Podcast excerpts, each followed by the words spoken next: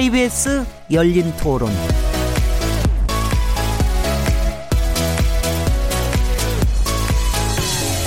안녕하세요. 묻는다, 듣는다, 통한다.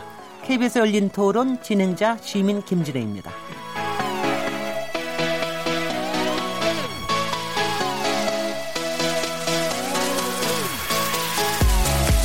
기무사의 특권 의식을 내려놓도록 하겠다. 송영무 국방부 장관이 지난주 남영신 신임 기무사령관 취임식에서 한 말입니다. 다음 달 1일 기무사를 대체할 군사안보지원사령부가 출범하게 되는데요. 지금까지 기무사는 군이라는 장막 안에 한 겹도 장막을 친 곳이다. 라는 부정적 평가가 끊이질 않았습니다. 이번 개혁안으로 과연 정치 개입, 민간 사찰, 특권 의식을 뿌리 뽑을 수 있을 것인지 한번 들여다보죠. 또한 기무사 계엄령 문건을 둘러싸고 여야의 공방은 계속되고 있습니다. 여야 모두 당 차원의 테스크포스 TF팀을 꾸려서 대응하고 있는데 이 사건을 바라보는 여야의 시각이 상당히 다릅니다. KBS 열린 토론, 기무사 문건과 개혁을 둘러싼 쟁점과 과제에 대해 토론해 보도록 하죠. 8월 8일 KBS 열린 토론 지금 시작합니다.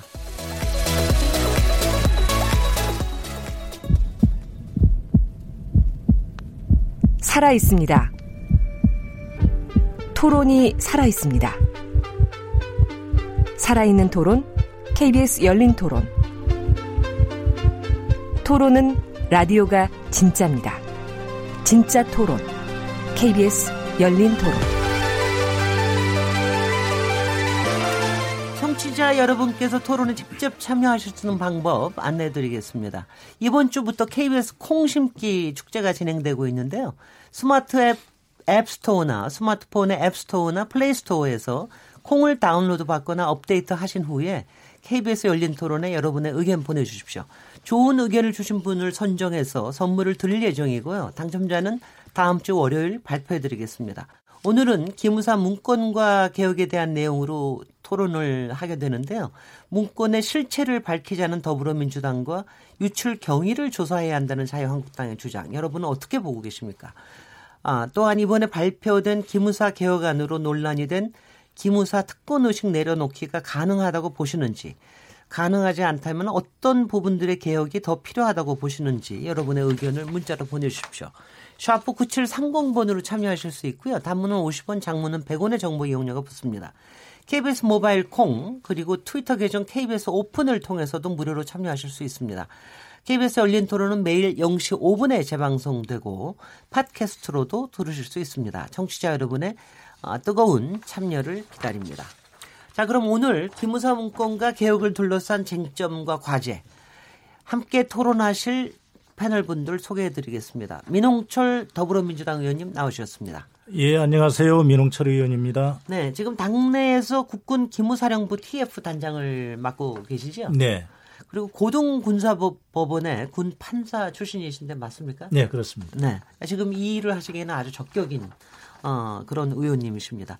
백승주 자유한국당 의원님 모셨습니다.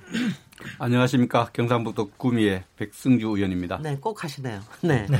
문재인 정부 국, 군기 문란 진상 규명 TF 단장 맡고 계시고 국방부 차관 출신이십니다. 어, 다음은 신원식 전 합동참모본부 본부장님 자리하셨습니다. 예, 반갑습니다. 신원식입니다. 네, 안녕하십니까. 네, 군검찰 출신이신 민, 김정민 변호사님 모셨습니다. 네, 안녕하세요. 저는 변호사입니다. 어떻게 이상하게 김정민 변호사님 군검찰 출신이라는 걸 여태까지 한 번도 의식을 못 했었습니다. 아, 지금 군검찰 출신이라고 자꾸 인용되고 있는데요. 네. 법무관, 군 법무관 출신이고요. 글쎄 말이죠. 그 네. 중간 보직 중에 하나가 군 검찰을 했었죠. 네. 잠깐. 네. 근데 네. 뭐이 시기에는 굉장히 그 네. 이력이 굉장히 눈에 띕니다. 오늘 아마 굉장히 뜨거운 토론이 될 것 같은데요.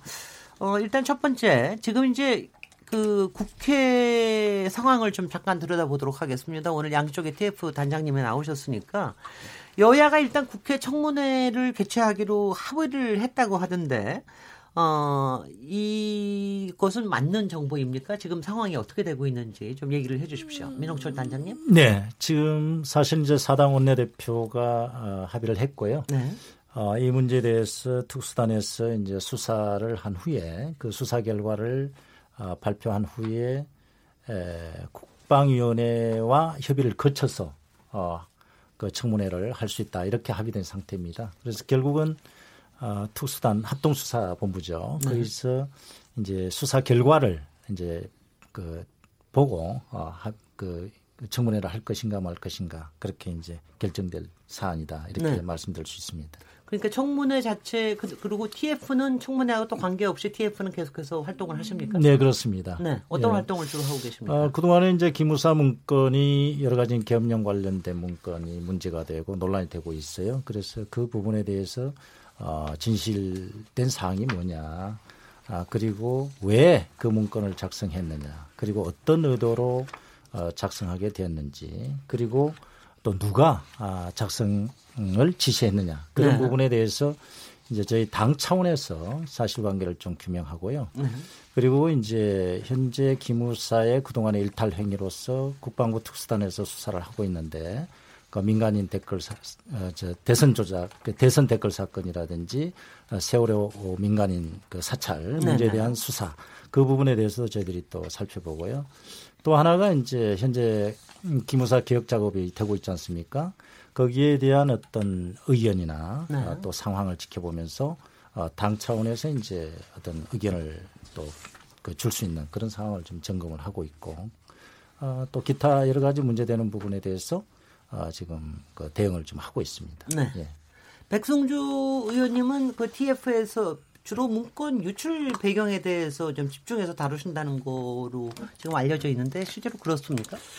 그 일단 문건의 내용은 문건 작성자를 중심으로 지시한 사람을 중심으로 그 합수단에서 수사를 진행하고 있기 때문에 그 수사단에서 좀 소홀히 하고 있는 부분 또 공정한 수사를 위해서 꼭 필요한 부분에 대해서 저희들이 좀 열심히 에, 저, 활동하려고 합니다. 특히 에, 문건이 사실 그 유출된 경위도 굉장히 중요하다고 생각합니다. 그 문건 유출된 경위, 유출 과정에서 가장 드러나는 것이 국민들이 굉장히 지금 걱정하는 부분이 군 수뇌부의 어떤 기강이 안 써 있다, 아, 믿을 수 없다 이런 부분이기 때문에 그 군기문란으로 이렇게 표현할 수 있는데 그런 부분에 대해서도 좀 활동을 하려고 하고 있고요. 그 속에서 그 군수 내부 간에 진실 논쟁이 많이 벌어졌지 않습니까? 이 진실 논쟁 속에서 진실이 무엇인가 이런 것도 규명을 하고 전체적으로 합수단이 수사를 공정하게 하도록 해야 되는데 지금 그런 여건이 안 돼 있어요. 군 통수권자인 대통령부터 지금 보직이 해임돼 있지만 기무사령관이나 많은 사람들이 가이드라인을 계속 주고 있거든요. 그 가이드라인으로부터 방해받지 않고 공정한 수사를 하도록 이렇게 여건을 만들어주는 그런 일을 하려고 합니다. 특히 어, 청문회 문제를 말씀을 하셨는데 네. 청문회는 수사 결과가 나오고 나서 이제 하기로 합의돼 국민들 그렇게 청문회 하는 걸로 알고 있는데 저희들 그 나아가서 어 지금 국정조사를 좀 하자 여야가 그래서 국정조사를 해서 좀 더 어, 어떤 30명이든 40명이든 이 수사단에서 문건 성격 규정한 것을 넘어서서 국민이 좀 그 판단할 수 있도록 국정조사를 하자 이런 요구를 하고 있습니다. 일단 네. 민주당에서는 국정조사에 대해서 반대한다는 입장을 갖고 네. 있는 것 같습니다. 그, 요거는 한번 저 청취자들한테 안내를 해드리려고 그러는데 청문회를 하면 국방위 차원에서의 청문회가 되는 겁니까?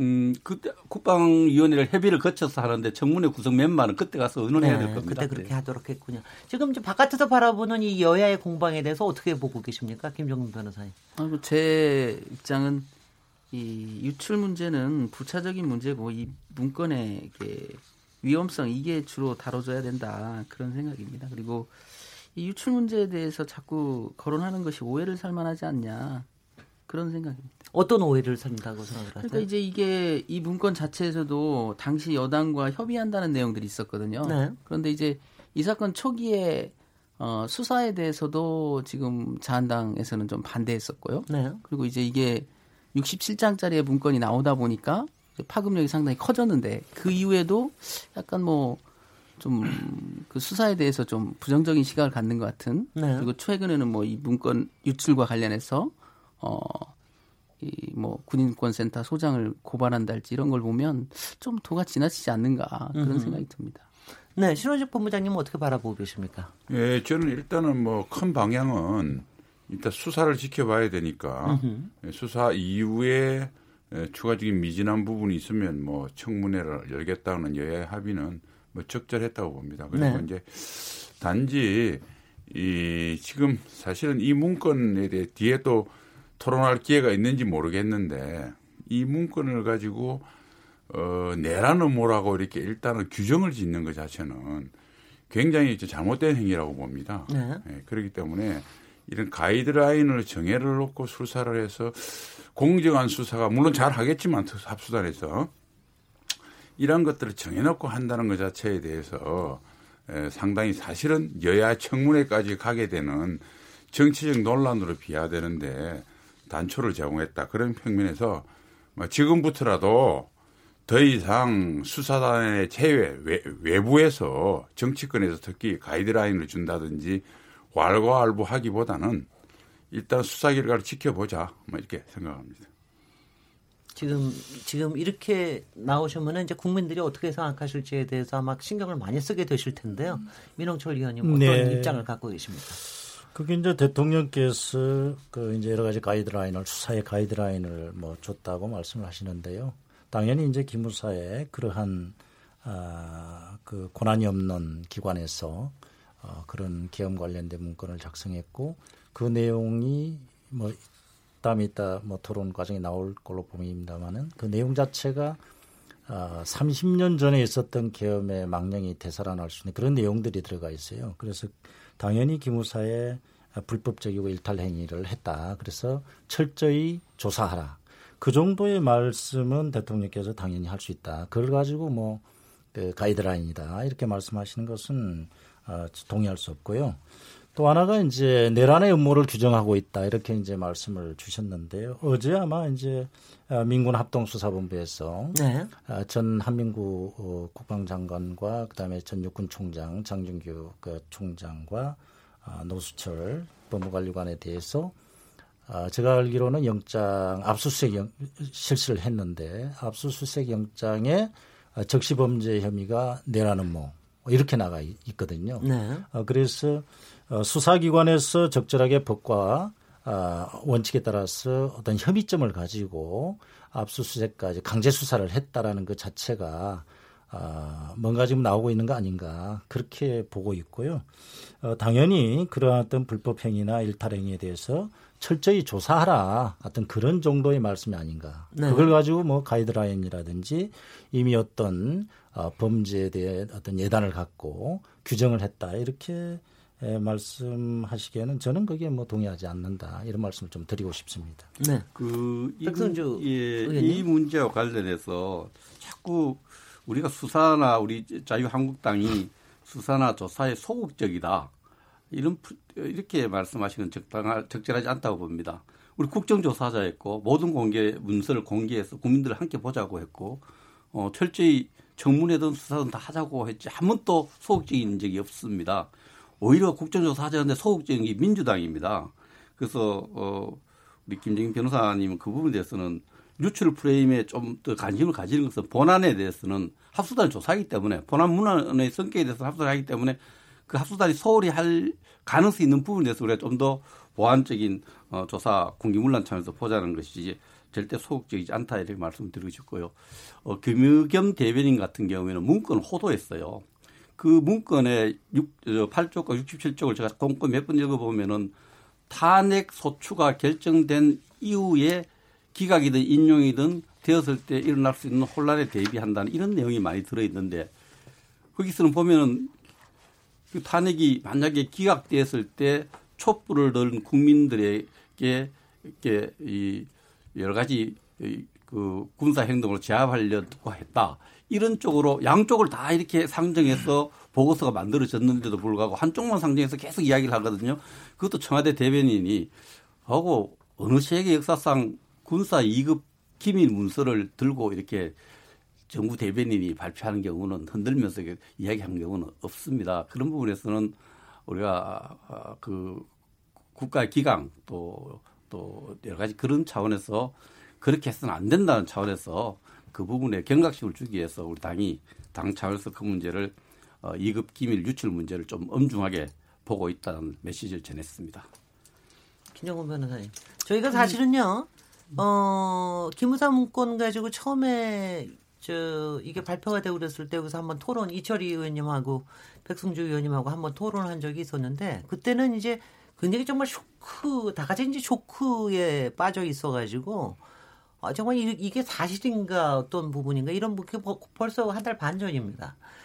근데 그러고 난 다음에 나오는 게 점점 충격이 큰 것들이 나옴에도 불구하고 지금 사실 충격이 조금 가라앉아 있는 좀 상태이기도 해요. 그러니까 이제 또 다른 문제가 좀 불거지기도 하고 그러는데 어 이게 저기 이게 어떻게 저 본질에 대해서 우리가 어, 물러서지 않고 잘 가고 있다고 보시는 겁니까? 어떻게 보십니까? 그러니까 뭐 수사까지 간 거는 뭐 다행이라고 생각되는데 우리가 여기서 꼭 짚어야 될 게 이게 세 단계로 발전을 했지 않습니까? 이 정, 이 국면이 네. 처음에 유수령 문건이 나왔었고 8장짜리 문서가 나오고 67장짜리 문서가 나왔습니다.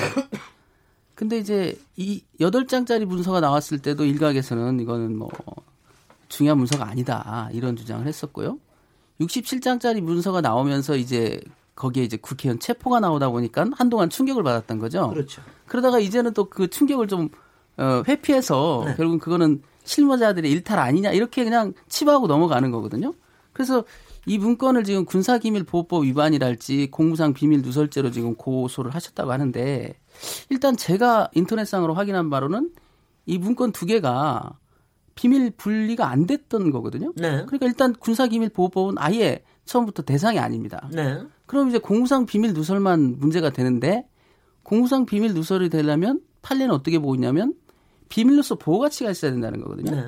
그런데 청와대 그때 김의겸 대변인이 주로 부각시켰던 거는 역시 국회의원 체포 내용이거든요. 네. 그럼 그게 과연 보호의 필요성이 있느냐. 네. 그리고 이제 전체 문건도 역시 어떤 일부분 일부분이 좀 뭐 군사 비밀에 해당할 수 있는 여지는 있겠지만은 전체적으로 보면 기무사라는 어, 계엄령을 담당하고 있지 않은 기관에서 만든 그리고 어, 현행 개헌법을 완전히 이탈하고 심지어 위헌적인 내용까지 담고 있기 때문에 제가 볼 때 이건 보호 가치가 전혀 없지 않느냐 이런 생각입니다.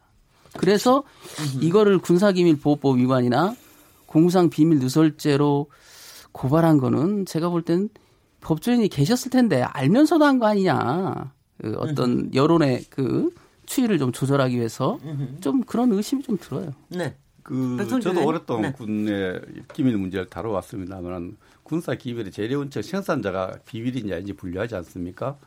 분류해서 생산자가 생산을 해서 이것을 등재하는 절차에 따라 등재를 하도록 되어 있습니다. 이분은 절차가 이제 등재를 안 했기 때문에 비밀이 아니다는 나중에 주장이 생기는데 현실적으로 이것 비밀 문건이라고 도장을 67페이지 다 찍어놨어요. 다 찍어놨는데 이제 이것이 우리가 문제를 제기했죠. 군사기밀보호법을 위반한 거다 하니까 부랴부랴 군사기밀 해제를 위한 회의를 합니다. 24일 오후 5시에 차관이 주제가 돼서 각군 참모 차장과 기획실장에서 모여서 비밀 해제를 위한 회의를 해요. 그 회의에서 절차에 관한 결함이 있어서 비밀로 보기 어려운 점이 있으나 내용은 없습니다. 내용은 비밀이라는 거죠. 절차에 대한 것을 이야기하고 그러고 나서 일부 내용을 삭제하고 공개하도록 한다고 해서 저희들이 받은 겁니다. 그럼 5시 이전에 어떻게 했느냐. 인터넷이 났고 이런 것이 모두 어, 났는데도 불구하고 언론 다 났는데도 국회의원이 자료 요청을 해도 군사 기밀일 때 못 준다고 공식적인 답변을 계속 보내왔습니다. 그래서 기밀을 해제를 5시 해서 6시 반에 해제하고 나서 주겠다고 했기 때문에 국방부 잘못쓴 예요. 기밀이라고 해서 못 준다고 했다가 기밀 해제 회의도 하고 이래놓고 나중에 나서는 이것이 문제가 되고 그것을 발설하거나 열람한 사람들이 문제가 되니까 이분들에게 면죄부를 주기 위해서 비밀 해제 회의를 한 것이 아니냐 이런 합리적 의심이 드는 거예요. 우리 저 법무관리관 하시기 때문에 비밀에 대해서는 뭐 더 설명 안 드려도 알 거 아닙니까? 그 부분에 대한 그, 어, 그거. 그리고 이 국회 국방위 전체 회의에서 이 문서가 만들었다고 스스로 자기가 만들었다 는 분이 기우진 장군이 나왔었어요. 평양 참모장도 나와. 내가 이 문서를 만들었다. 왜 만들었느냐. 이러이러한 목적을 만들었다. 8쪽은 뭐고 67쪽은 뭐냐. 8쪽은 요약본이고 혹시 보고할 때 국방부 장관이 더 추가적인 질문이 오면 보충 질문, 보충 설명드려서 만든 겁니다라고 작성자 장군이 기무사인 현역 장군들이 나와서 증언을 했기 때문에 분위기가 차분해진 겁니다. 대단히 문건인 줄 알았는데 만든 사람이 나와서 증언을 하고 저도 예비적으로 조별 조사해 그런 하나의 그 국가 혼란에 대비한 어떤 그런 문건이라고 만든 분들이 정의를 하기 때문에 차분해졌다고 봅니다. 그게 차분해진 건가요? 글쎄요. 네, 네. 네. 이게 저기 민홍철 의원님. 네. 네, 네. 사실 이제 그 사후에 이제 행정적인 절차와 이 문건 자체가 정말 비밀이냐 이 문제를 좀 따져봐야 될 것 같습니다. 예, 저는 이제 행정적인 행정적인 절차로 사후에 이제 그런 절차적인 차원에서 해제했다고 하는데요. 예, 두 가지 점에서 이 문건 자체를 작성할 수 있는 권한이 없는 기관에서 했고요. 계엄령 관련된 이 문건 자체가 그리고 지금 현재 수사를 하고 있습니다만은 아, 불법적인 문제다. 아, 이런 문제가 과연 비밀로서 보호할 가치가 있느냐 그런 차원이 굉장히 중요하다고 봅니다. 아, 군사기밀 보호법에도 아, 비밀로서 보호할 가치가 없는 사항에 대해서는 비밀이 아니다. 그리고 대법원 판례도 그렇게 돼 있습니다. 그래서 이 본질적인 문제를 아, 바라봐야지 어, 어떤 비밀 문서라고 도장이 찍혀 있다 해서 그 자체가 비밀이냐. 그러면은 생산자가 불법적인 행위의 목적을 갖고 어, 이런 어떤 군사적인 사항에 대해서 어, 생산을 했다 해서 그리고 그 생산자가 아, 비밀이라는 도장을 찍었다 해서 과연 그게 그런 비밀로 봐야 되느냐. 아마 아, 이 문제에 대해서 법률적으로 판단하게 되면은 당연히 비밀이 될 수 없다. 이런 어떤 어, 판례가 형성이 돼 있고 또 그렇게 예, 볼수 있다. 저는 그렇게 보겠습니다. 조금 이런 의문은 듭니다. 그러니까 어, 만약 모든 게 국, 저기 여러 가지 그런 사안에 대해서 기밀로 다 분류해서 저 대외적으로 오픈을 못하게 한다면 과연 쿠데타라는 게 밝혀질 수가 있느냐 어떤 어떤 거라도 밝혀질 수가 있느냐 하는 그냥 그냥 그냥 일반 시민으로서의 그런 좀 의문은 그러니까, 들긴 들거든요. 신원식 어, 본부장님. 네. 밝혔습니다. 비밀 누설 문제는 뭐 또 좀 이따 또 하기로 하고. 네. 저는 이 문제를 보면서 이제 아까 이야기 나왔으니까 두 가지 관점에서 제가 본질적인 문제를 말씀드리겠습니다. 네. 기무사가 왜 작성했느냐. 물론 수사 결과라면 추가적인 사항이 나올지 모르겠지만 지금까지는 어, 한민구 장관이나 기타 여러 가지 정언에 의해서 이철이 의원이 위수령 질의에 따라서 위수령을 검토하는 과정에서 추가적으로 어, 평시에 또 군이 에, 소위 사회 혼란에 대비할 수 있는 게 계엄령이니까 검토를 했다. 그 과정에서 법무관리관실하고 합참에 시켰다가 뭐 어떤 회의 석상인지 모르겠는데 의원이 대화가 나와서 기무사령관에 저희도 한번 검토해 보겠습니다 해서 검토를 받았다라고 하는 게 지금까지 나온 거예요. 근데 이 사람들 이야기하는 거에 대해서 진위를 그냥 수사에 가리면 되는데 계속 기무사가 월권을 했다, 월권을 했다, 일단 이렇게 몰아붙입니다. 그러니까 그러면 두 가지 케이스죠. 상급지가, 어, 기무사령관의 상급자는 1차 상급자는 국방부 장관이고 2차는 대통령이십니다. 그러니까 상급자가 지, 지시를 하면 일단은 검토할 수 있는 합법성이 부여되는 것이고요.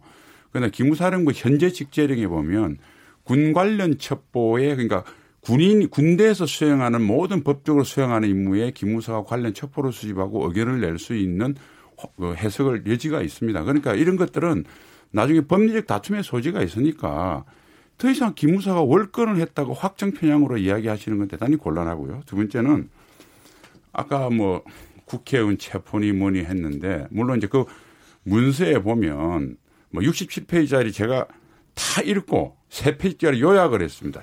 지난주에 무슨 방송 출연할 일이 있어서 보니까 대부분 법과 절차 설명이고요.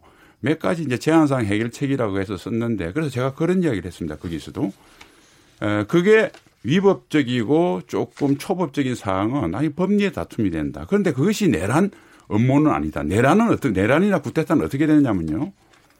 어, 군을 동원해서 예를 들면 입법, 사법, 행정 그러니까 5.16 후하고 5.17을 생각해 보시면 됩니다. 동원해서 기존의 헌정지수를 다 무력화시켜요. 입법, 사법, 행정을 다 장악합니다. 국회의원 해산시켜버려요.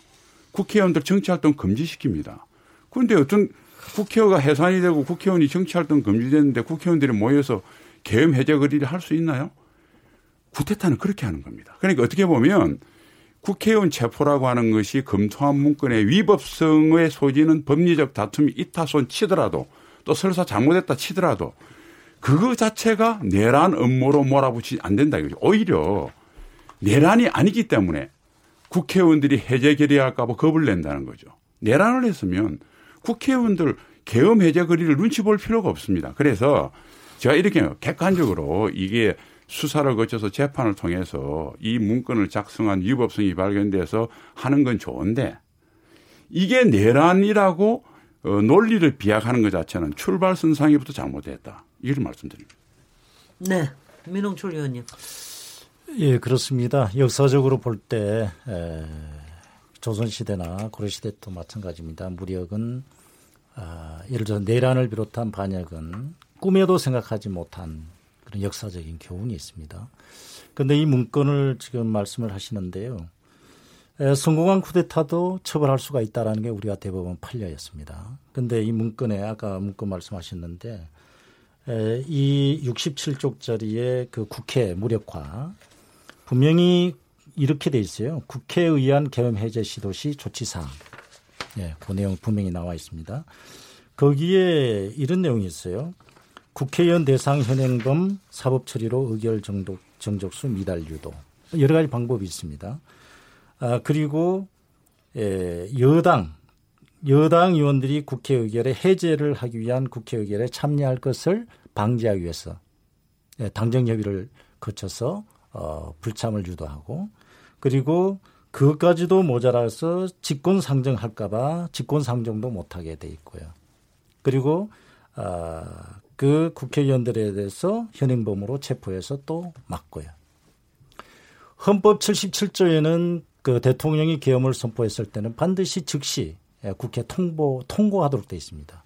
그 통고를 받은 국회는 계엄이 정당한지 또 어떤지를 판단해서 부당하다 그러면 계엄의 해제를 의결할 수 있도록 되어 있습니다. 국회의 기능은 완전히 보장되어 있습니다. 어떠한 경우에도 보장되어 있습니다. 5.17 어, 계엄을 확대할 때도 이 부분에 대해서는 없었습니다. 사후에 사후에 무력으로서 국회 자체를 해산하게 된 거죠. 그 자체가 성공한 쿠데타가 돼버린 겁니다. 그러나 이 문건을 내용을 볼 때는 이 자체가 아, 국회 헌법기관인 국회 자체를 무력화를 시도했다는 이 내용 자체가 문제가 된다는 겁니다. 네. 이 자체가 헌법기관을 어떤 형식으로든지 물리적으로 압력을 넣어서 물리적으로 무력화시킨 이 문제가 형법상의 내란죄 그리고 군사법 군사 군역법의 반란죄 국헌을 문란할 목적으로 국헌 문란이 바로 헌법기관의 기능을 마비시키는 거거든요. 그런 생각이 들어있는 이 문건을 작성했다는 것 자체가 그런 혐의가 있다. 아, 그런 말씀을 드리는 겁니다. 그래서 더 심각하다. 네. 이런 말씀을 드리는 겁니다. 네, 저, 저, 요, 요, 요 논의는 여기서 조금 마무리하고 왜냐하면 저희가 이제 여기서 기무사에 네. 관련돼 가지고 여러 번 논란을 했습니다. 네. 그리고 이 얘기는 끊임없이 반복이 되기 때문에 제가 지금 민홍철 위원님이 이렇게 얘기를 하실 때 제가 조금 감탄을 했던 거는 너무 차분하게 얘기를 하셔서 기무사 관련 가지고 이슈 가지고 오늘 나오신 분 중에 가장 차분하게 얘기하셨습니다. 보통은 이제 엄청난 분노와 뭐 이렇게 뭐 이런 걸 가지고 얘기를 하셨는데 조금 꽤 놀랐고요. 제가 조금 다른 쪽으로 얘기를 하겠습니다. 추미애 대표가 굉장히 강경 발언을 관련해서 얘기를 하셨어요. 기무사를 지렛대 삼아서 군을 정권 연명에 이용하려 했던 박근혜 정권의 최고 수뇌부가 누구였는지 밝혀낼 거다. 그리고 박근혜 정권에 그러면 최고 수뇌부를 하면 누구를 가지고 얘기를 하시는 건지 거기다가 한 걸음 또 더 나가셔서 한국당까지 거론하셨어요. 이 책임에서 결코 자유로울 수 없는 당사자가 자유한국당이다. 뭐 이런 얘기까지 하셨는데 이 부분에 대한 자유한국당 음. 백승주 의원님. 네. 그 추미애 대표한테 제가 참 늘 느끼는 게 어, 집권 여당에 대한 위상과 객에 맞는 용어를 좀 했으면 좋겠다. 막말을 너무 많이 한다 이런 생각을 가지는데요. 오늘 이 우리 당과 관련된 이런 부분들도 좀 막말 수준이라 이렇게 봅니다. 또 저보고 또 막말했다 할지 모르겠네요. 여당 대표를 보고 막말했다 할지 모르겠는데 저는 요즘 드래킹 드래킹 특검 하는데 특검이 어떻게 시작됐는지 아시죠? 네. 추미애 대표가 우리 당에 덮어 씌웠습니다. 댓글 조작하고 있다고. 그 조사하다 보니까 민주당이 또 당원이 저 조사가 돼가지고 이 드루킹 특검까지 온 게 추미애 대표의 그 무리한 상상력, 어, 자유한국당의 근거 없는 비판이 근거가 되어서 드루킹 특검까지 왔습니다. 그래서 지금 수사가 진행되고 있는 이런 상황에서 본안 수사를 진행하고 있는 상황에서 집권 여당의 대표가 이렇게 뭐 막말 수준의 의심 이렇게 상상력을 발해서 하는 것에 대해서는 저는 유감으로 이렇게 생각을 합니다. 그래서 지금 조사가 진행 중에 있고 이미 문서를 작성한 사람도 현재 기무사에 근무 중에 있고 지시한 사람도 있고 이분들 조사하면 내용이 나올 거고 또 그것이 어, 협치의 대상이라고 늘 강조해온 자유한국당이 얼마나 인사가 어떻게 연계됐는지도 밝혀질 거 아닙니까? 협치를 한편으로 협치하자고 하면서 자유한국당을 내란죄의 어떤 동조 세력을 이렇게 성격을 규정하고 어떻게 협치를 하겠어요? 이건 정말 막말 수준의 자유한국당에 대한 비판이다 이렇게 생각을 합니다. 네. 여기서는 민홍철 위원님 뭐 그뭐 아, 추미애 대표께서 그렇게 말씀하신 취지는 아마 이제 또다시 아, 군이 정치에 개입하는 어떤 망령이 살아난 것에 대한 어떤 의사 표시였을 것으로 저는 보고요. 이제 새누리 그 자유한국당에 대해서 말씀하신 내용은 그 계엄 관련된 문건 속에 아까 말씀드렸듯이 이제 여당 아, 국회의원과는 당정 협의를 거쳐서 국회를 마비 시키는 어떤 그런 대목이 나옵니다. 네. 아마 그런 측면에서 어, 그 말씀하신 거 아닌가 네. 그렇게 보고요.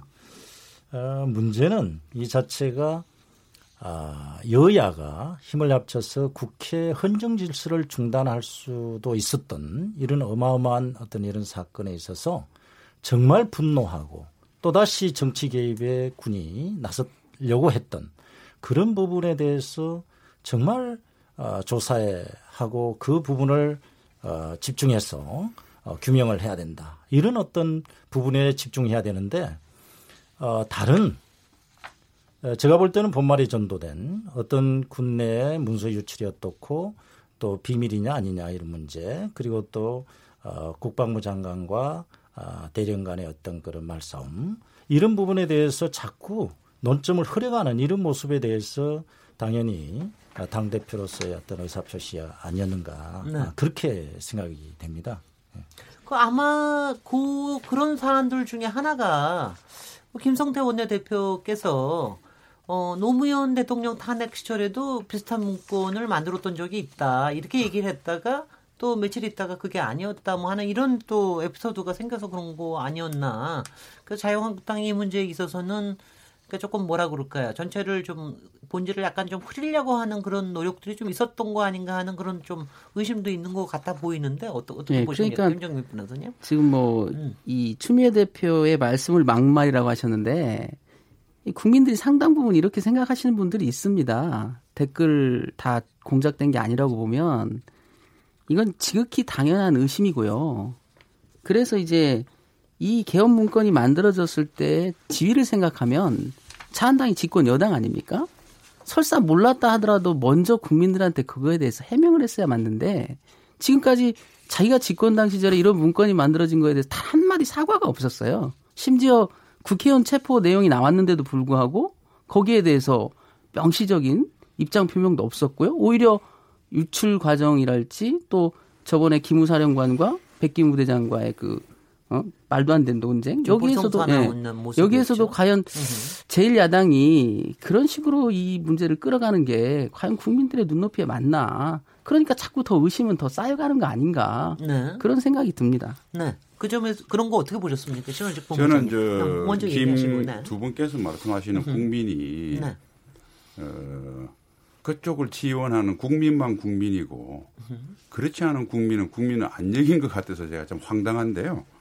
저는 이렇게 봅니다. 이것을 어, 비상 대비 문건을 검토를 하고 그 지금까지 나온 그 사람 추가 수사를 통해서 다른 이야기만 너무 모르겠지만 지금까지 쭉 에, 현역 군인들 및 과거 공직자들이 이래 이랬다 설명을 했어요. 했는데 아까 어, 백승주 의원이 말씀하신 것처럼 청와대 김의겸 의원이 나와서 이 문제를 규정을 짓고 이 문건에도 안 나오는 전차 운운해 가면서 확대시켜서 마치 크게 발견한 것처럼 이야기를 했어요. 그리고 그게 또 몇 개월 동안 송영무 장관이 보고를 받고 있다가 여기저기 물어보니까 문제가 없대더라 갖고 있던 게 어느 날 갑자기 문제가 됐어요. 그러니까 예, 과거에 관련된 문제가 석연찮은 문제를 정치적 이슈로 띄우는 과정에서 그렇게 하다 보니까 현재가 엉망이 된 거예요.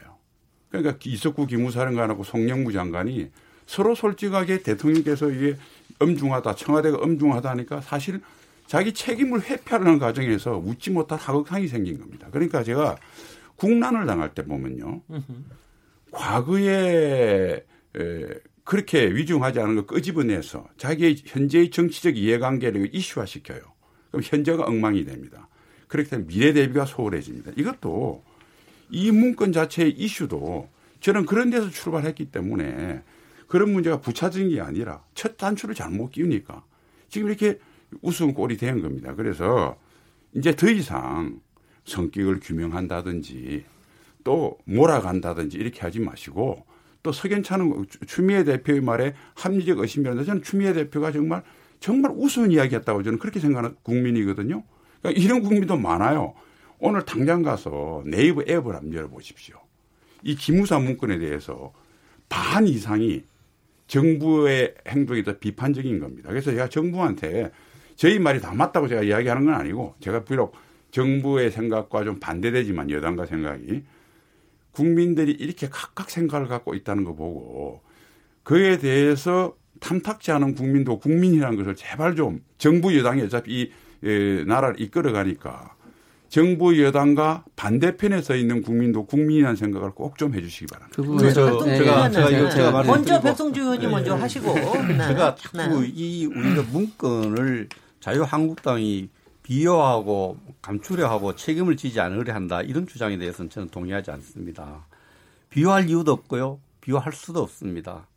우리는 이 모든 문건의 작성 과정과 작성 동기와 작성 실체에 대한 진실을 규명하자는 거예요. 그래서 국정조사하자는 거 아닙니까? 네. 국정조사하고 수사하고 수사를 반대했습니까? 수사 반대한 적이 없습니다. 수사하고 수사 결과를 기다리자지 가이드라인 주지 말고 그런 측면에서 어, 김 변호사님 주장은 틀리다고 제가 말씀을 드리고요. 김 변호사님이 2004년도 문건을 보셨는지 안 보셨는지 모르는데 저희는 그거 다 봤습니다. 열람을 했고요. 다 갖고 와서 봤는데 그 2004년의 문건은 이렇습니다. 대정부 전복 군사 대비 평가회의에 관련된 문건들입니다. 그 제보가 들어왔어요. 그 당시도 탄핵 정국이었기 때문에 2004년 3월 12일 날 노무현 대통령이 탄핵이 되었는데 탄핵 소추가 되었죠. 소추가 됐는데 12일부터 진행된 군사 대비들이 쭉 했는 걸 쭉 보니까 그때도 탄핵 전국이 전국에 또 다른 혼란을 가지 않도록 여러 가지 군사적 대비 계획을 저, 어, 준비하고 시행을 했어요. 저는 해야 될 일을 했다고 보는 입장입니다. 마찬가지로 같은 맥락에서 2016년, 2017년 탄핵 정부에서 기무사가 그런 차원에서 이렇게 혼란을 막기 위해서 예비적 조치를 했다 이렇게 생각하는데 그 문건 내용이 좀 옳다는 건 절대 아니에요. 87년 헌법 체제에서 국회 권능은 굉장히 중요합니다. 계엄은 절대적으로 전쟁에 대비한 초비상 조치입니다. 그래서 국회가 잘 돌아가야 돼요. 전시 입법이라는 게 있지 않습니까? 전쟁이 나면은 국회가 작동이 잘 되고 국회가 그 법을 통과시켜야 전쟁을 할 수 있어요. 그래서 계엄을 하자면서 국회 기능을 마비시키자는 이런 내용이 들었다는 거 제가 이건 소설 이런 상상력을 갖고 했느냐 정말 무식하다. 87년 헌법을 보고 했는지 안 했는지 이건 잘못됐다. 매우 초헌법적으로 잘못됐다 생각해요. 그 그렇게 왜 했느냐를 따져봐야 되는데 지식이 부족해서 그런지 무슨 정치 동기를 갖고 있는지 조사 중에 있지 않습니까? 87년 헌법 체제에서는 어떠한 경우에도 이 계엄 이든 비상계엄이든 평시계엄이든 잘 작동하려면 국회가 정상화돼야 됩니다. 국회 기능이 보호돼야 돼요. 국회를 무력화 하는 조치가 잘못된 기술됐고 잘못된 생각입니다. 그 부분 그분들 조사하자는 거죠. 왜 그런 말을 했고 그런 동기를 가지든지 그걸 거부하는 거 아니에요. 네. 그래서 그와 관련된 부수적인 문제도 국가 안보 참 중요하기 때문에 저희들 경각심 가득 차면서 유출 네. 프레임을 이야기한 거고요. 제가 좀 네, 네, 토론 능력이 떨어져서 네. 흥분을 하는데요. 기본적으로 이것은 내란으로 규정하고 있는 게 문제가 아니라 내란이 아니라고 너무 선입견을 갖고 있는 게 문제예요. 그래서 그 문제제기 때문에 67장의 문서가 나왔지 않습니까? 거기에 또 국회의원 체포라는 내용이 나왔고요. 처음부터 이런 것들을 그렇게 의심하지 않았다면 그런 문서 나오지 않아요. 그리고 그러면 지금 자한당 입장은 분명한가요? 67장의 페이지를 통해서 국회의원 체포라는 것은 위헌적이고 그 부분을 정부 여당이 감시 못했다는 거 여당이 잘못이다 인정하시나요? 그 내용이 잘못돼서 금방 이야기했잖아요. 그러면 왜 그 문제 때문에 2004년 문건을 가지고 또 너희도 잘못했고 우리도 잘못했다. 이건 물타기 아니냐고요. 그렇지 않습니까? 그것도 잘못 지금 잘못 듣고 있는 거예요. 탄핵이란 전국 소에서 기무사가 여러 가지 군사적 대비 계획을 점검하고 거기서 했다는 그, 그 점에서 유사성이 있다는 걸 얘기하는. 그거하고 계엄령과는 다른 문제죠. 거기에 네. 네. 대정부 전복이라면 정부 전복이 뭡니까? 쿠데타면 혁명 아닙니까? 거기에 대한 대비를 했기 때문에 이거는 똑같은 맥락 그거 대비하는 게 똑같은 거 아니에요. 용어를 안 사겠다. 예, 민홍철 위원님 마지막으로 좀 정리 예. 좀 해주시고 그리고 요 세션을 예. 조금 쉬어야겠습니다. 음. 네. 그 한번 묻고 싶은데요. 자유한국당이 뭐 그럴 리가 없겠지만 아, 쿠데타를 동의하시는지 한번 묻고 싶고요. 24년, 저 2004년도 문건은 그렇습니다. 저도 열람을 했습니다. 아, 김성태 원내대표가 그걸 열람하고 난 다음에 그, 뭐 2017년 계엄령 문건하고 똑같은 성격이다. 그래서 좀 깜짝 놀랐습니다. 그 내용은요, 2004년도에는 물론 아까 어느 분이 말씀하셨습니다마는 아, 노무현 대통령에 대한 국회 탄핵소추 어, 제출이 3월 10일 날 됐습니다. 그때 이제 기무사 자체에서 자체 계획입니다. 자체 회의를 합니다. 그 대비 회의를 하죠. 그리고 회의 결과 문건이 한 장이 나와요. 그 사령관한테 보고를 합니다. 자, 현재 상태를 유지할 거냐 말 거냐. 이제 그게 이제 동향 파악이라든지 여러 가지 자체 대정부 정보 활동의 강화 활동 이런 문제입니다. 그리고 소추 의결이 3월 12일 날 됩니다. 그날 또 회의를 합니다. 그때는 아, 기무사령부 자체의 아, 국내 정보 활동이라든지 대, 그 동양 특이 동양 어떤 파악 활동을 3단계에서 2단계로 이제 상향을 합니다. 격상을 하게 되죠. 그래서 동양 파악 지휘관이나 대상 부대가 늘어나게 됩니다. 그리고 3월 18일 날 또 한 번 회의를 합니다. 그때도 회의 결과를 그대로 유지를 합니다. 2단계로. 아, 그리고 마지막에 3월 27일 날 회의를 한 결과가 또 있습니다. 그때는 이제 에, 안정화됐다 해서 또 이제 에, 다시 원복을 시키는 그런 회의 결과를 모아놓은 문건입니다. 아, 자체 기무사령관은 아마 그 당시에 송영근 전 기무사령관께서 했기 때문에 너무나 잘 알 겁니다. 어, 저, 그 당시에 새누리당 의원이셨죠. 어, 그래서 그 결과를 모아서 어, 기무사령관한테 보고를 한 문건이고요. 그런데 김성태 원내대표께서는 무슨 말씀을 하셨냐면은 2017년 문건과 같이 67쪽짜리의 문건이 또 있다. 아, 그래서 비슷한 성격이다. 이렇게 말씀을 하셨는데 그 문건은 뭐냐면은 기무사령부가 대정부 전복 활동을 하는 업무 지침입니다. 네. 그거는 평상시에도 있고 유사시에도 다 있습니다. 그 네. 지침을 말하는 거고요. 그리고 2004년도 문건이 아, 2017년도 개헌 문건하고 뭐 같은 성격이라 하는데 저는 동의하지 않습니다. 2004년도 그 문건은 대정부 정복 활동을 어, 어떤 감시하기 위한 그 기본적인 고유 업무의 활동이고 쿠데타를 방지하기 위한 활동입니다. 그런데 2017년 문건은 뭐냐? 기무사령부가 작성해서는 할 해서는 안 되는 문건이죠. 예. 네. 기본적으로. 네. 그리고 일종의 구체적인 실행 계획까지도 의심되는 자칫 잘못하면 쿠데타로 발전할 수 있는 그러니까 대정부 전복 활동에 반대되는 성격의 문건을 작성한 겁니다. 네. 그래서 기본적으로 2004년도 문건과 2017년도 문건은 완전히 다르다. 네. 정반대의 개념이다. 저는 그렇게 네. 봅니다. 요 부분에 대해서는 혹시 백성주 의원님이 꼭 얘기하시는 거는 네. 하는 거로 해서 네. 마무리를 하도록 하겠습니다. 그래서 네. 저도 그 문건을 그 대신 보고, 조금 짧게 해주십시오. 예, 그 문건을 보안 요망 문건을 이렇게 분류를 해놨어요. 1급, 2급, 3급 비밀이 아니고. 네. 이걸 우리가 다섯 명의 의원이 같이 열람했습니다마는 이걸 우리 다섯 명이 보지 말고 전 국민과 언론이 같이 보도록 하자. 2004년 문건도. 그래서 얼마나 차이가 있고 얼마나 다른가를 같이 보면 되지 않겠느냐. 그래서 갖고 그 똑같이 보안심의 회의를 해서 비밀 해제, 보안 보안 요망 문건 해제를 해서 갖고 와서 언론인과 학자들이 모든 사람이 보여줘서 다른 것 같은 걸 한번 보자. 뭐 당당히 그렇게 하자고 요구를 했는 해놨습니다. 그 보면 이제 국민들이 판단할 거야. 아 그때도 이래 전국이 어려울 때 군이 고유 역할을 이렇게 해갔구나 안 갔구나 이건 비교할 수 있다고 봅니다. 네. 공개하면 아무 문제 없어요. 예. 네. 공개하자면 예, 끝없이 여기서 끝없이 아마 하면은 뭐 항상 여야 공방은 항상 이렇게 끝없이 저 그야말로 이 그 뭐라 그럴까요? 저는 저 이게 순환의 논리라고 그럴까? 이거는 뭐 그렇습니다. 여하튼 기부사 계엄령 문건에 대한 여야 TF와 그 활동과 그다음에 공방에 대한 거는 이 정도에서 마무리하도록 하고요. 저희가 자, 잠시 쉬었다가 토론을 이어가도록 하겠습니다. 지금 여러분께서는 KBS 열린 토론 시민 김진애와 함께 하고 계십니다.